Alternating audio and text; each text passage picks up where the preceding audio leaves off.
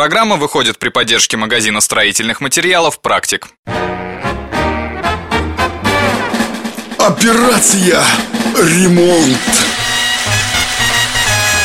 Ну что за работники пошли? Строительный сезон в самом разгаре, а он в отпуск собрался. Ну как работать с такими людьми? Хорошо, хоть студенты на практику пришли. Ну что, голубчик, готов к трудовым подвигам? Всегда готов. А рабочий день до которого часа? Что ж вы все время на часы смотрите? Лучше обратите внимание вон на ту кучу керамзита. Куча, куча. Что на нее смотреть? И вообще, зачем тебе этот керамзит?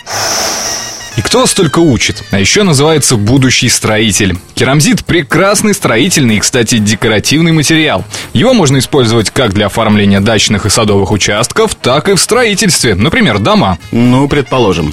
Керамзит обладает высокими теплосберегающими и звукоизоляционными показателями, что позволяет его использовать в легком бетоне, а также как засыпку для конструкции здания.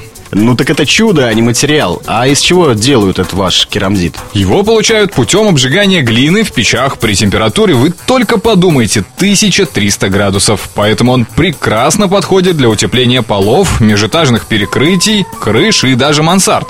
И вообще, такой материал не сильно уступает по характеристикам кирпичу, ну или цементу. Ну, предположим, утеплим мы дом керамзитом. А звукоизоляция, еще материалы покупать? Конечно, теплоизоляция главная, но далеко не единственное свойство керамзита. Керамзитовый гравий – отличный и недорогой звукоизолятор. Тем более его можно использовать как подстилающий элемент бетонной стяжки.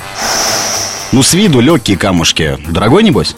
Ну что вы, это один из самых доступных материалов на рынке. Тем более керамзит легко перенесет и жару, и холод, да еще и не гниет. Ладно, а куда его таскать-то? Кстати, а скоро уже обед. Ничего-ничего, настоящий строитель должен понимать все процессы. Иначе какой вы профессионал? На пять лекций.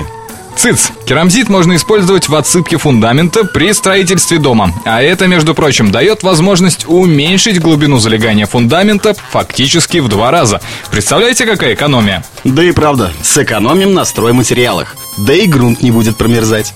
Так что, мой дорогой друг, берем тележку и вперед, так сказать. Будем бороться с промерзанием грунта и удешевлением конструкции. А я на планерку. Все, дела-дела. Ну, как обычно, как работать, так студент. Но-но, а то практику не зачту.